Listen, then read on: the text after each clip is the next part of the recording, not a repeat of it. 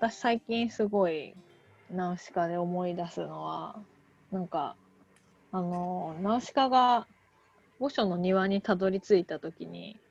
まあ、そこから出ていく時に私は行きます。あの扉を閉ざしにではなくこじ開けてでも真実を見極めるためにっていう風に言って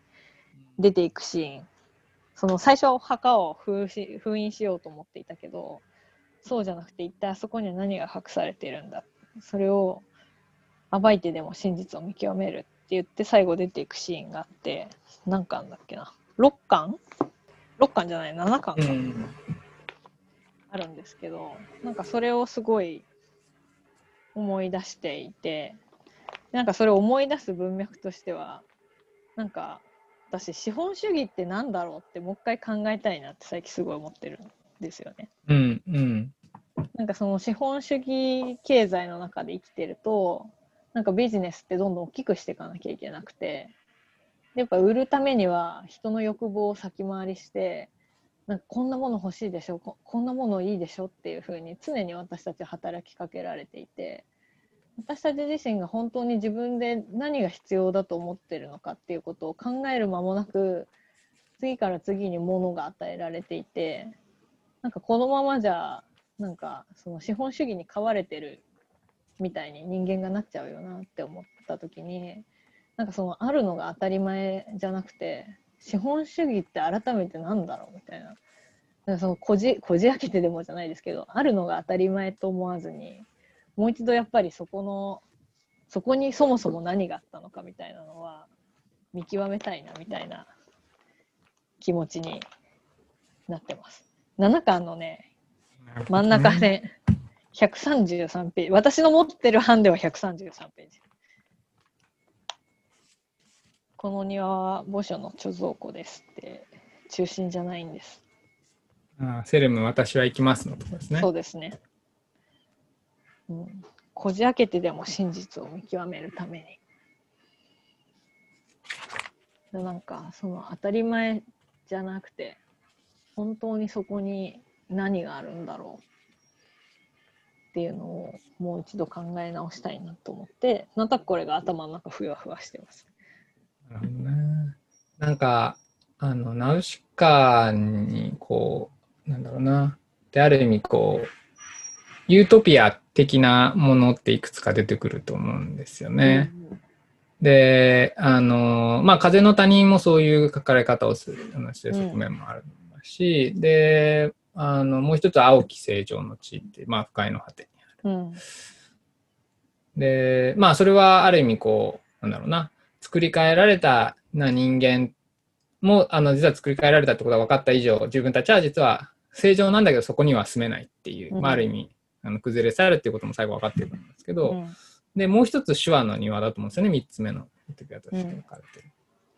で、なんかその、多分今おっしゃってたやつって、まあある意味こう、手話の庭でいろいろ体験をしながら、うん。あの、それでも行きますっていうシーンだと思うんですけど、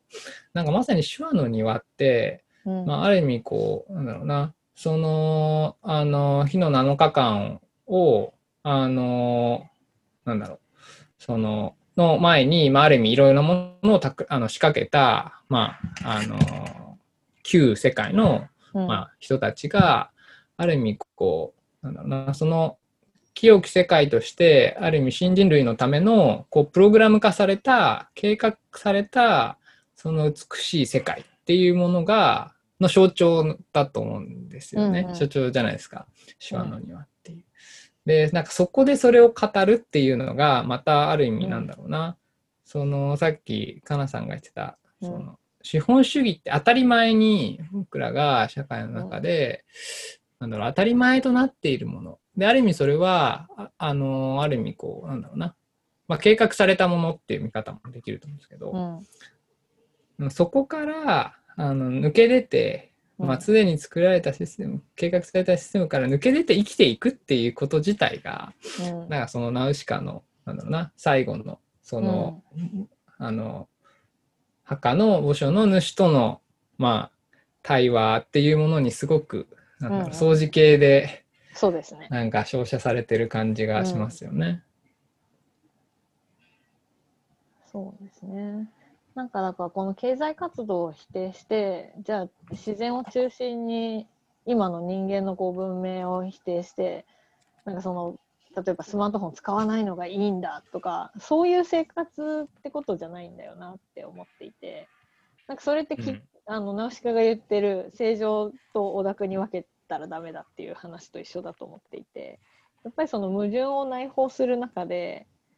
そのどっちかだけということじゃなくてその中で揺らめきながらじゃあ私たちが本当によく生きるためにはどうしたらいいんだろうって考え続けて迷いながらその苦悩を抱えて歩いていくっていうのがすごいきっと必要なんだろうなって思います。結構胆力が必要ですよね。いつも思うんですけど。そう。まあ既存のそのシステムとか、まあ社会の仕組みとかを、まあ、否定するわけではなく、うん。まあある意味こう、その、最後オウムとか、まあある意味不快自体も、まあある意味人為的に作られたものだっていうことが分かっていく。うん、で、やっぱりすごく象徴的なのが、あの最後墓所のね、うん、あの、を破壊した後に、まあ、墓所のから出てきた液体がオウムの血と同じだったっていう、まあ、あのシーンは僕はすごくこう、うん。なんていうか、い印象的で、うんうん